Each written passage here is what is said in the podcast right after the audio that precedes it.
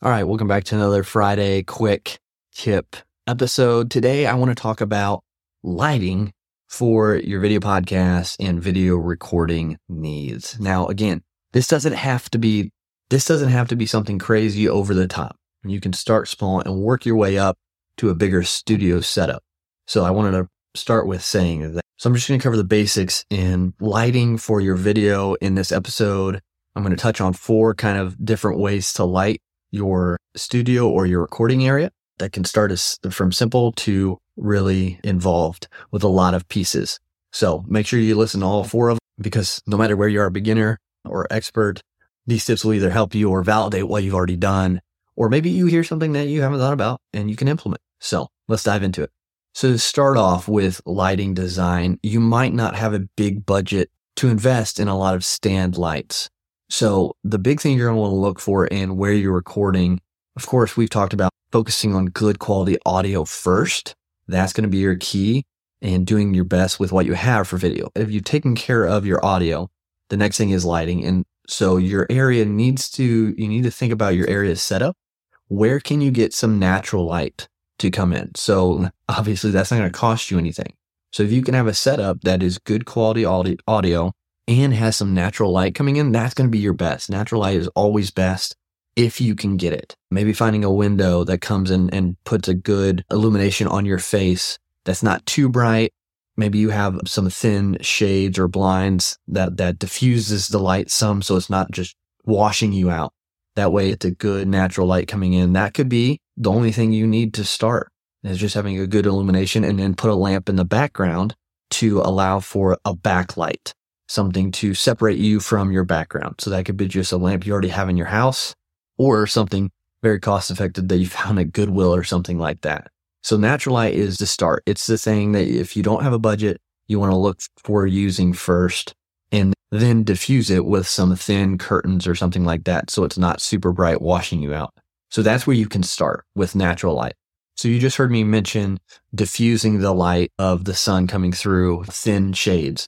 So that's called soft light. And that's where you want to go next. And you can purchase a light on a stand that has what we call a soft box. You see them, those squares with the, the white fronts. That basically just diffuses the light so it's not as direct on your face. So right now, for example, we have a soft box here above as a fill light to fill the scene. And then we have uh, another soft box right here to as a key light. So we don't have the natural light coming where we want it in this room.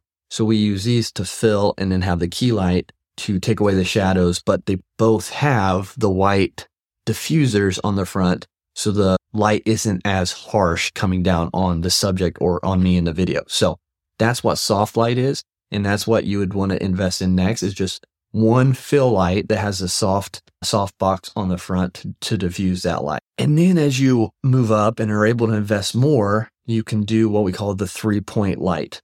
So this again is the fill light that comes and fills the main majority of the shot with the soft light diffuser on the front. And then you have the key light, which comes off from an angle from the side to fill in any shadows that might fall on the face due to positioning or of that nature. And then the third is the backlight. So that again, like I mentioned earlier, the backlight just puts a little bit extra behind you and separates the subject in the video from the background. So it just gives a little bit more of that cinematic feel. And again, separate the subject on camera from your background. You can also use, say, if you just had a lamp in the background and not a colored light like you see right here. If you just had a lamp in the background and it's farther back to be your backlight, it's not going to do a whole lot to separate you from the background because it's going to be so low powered. So what you can do what's another thing is called motivated lighting. So you would have that lamp and lighting has different temperature. And so you can get a light that is able to match your warm light is the more yellowish. So a lamp that's warm light has a certain temperature. So a lamp with warm light has a certain temperature. So if you bought a light that could be off, off shot behind you that matches that temperature, you can turn that up so it would come across the shoulder and some of the hair to again separate you from the background and make it look like that lamp is illuminating more behind you. That's called motivated lighting. So that's another type of backlight that you could use in your setup as you're investing. And then, of course, you can start to experiment with color. As you can see, we have a red LED backlight going right now, which can be changed any color.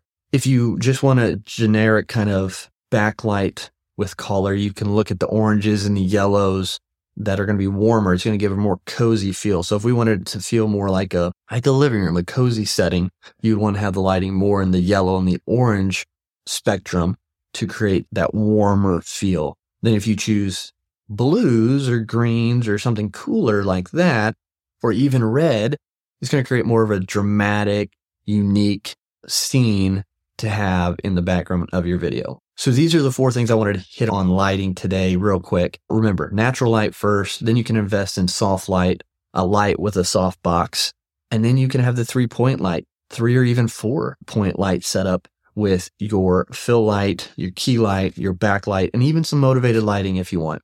And the last thing, of course, is experiment with colors. Try different colors to make the feeling of the scene get to what you want, either warmer colors for cozy or cooler colors for a more dramatic, cinematic kind of look. So take these, increase what you're doing, elevate your brand with your lighting setup, and we'll talk to you next time.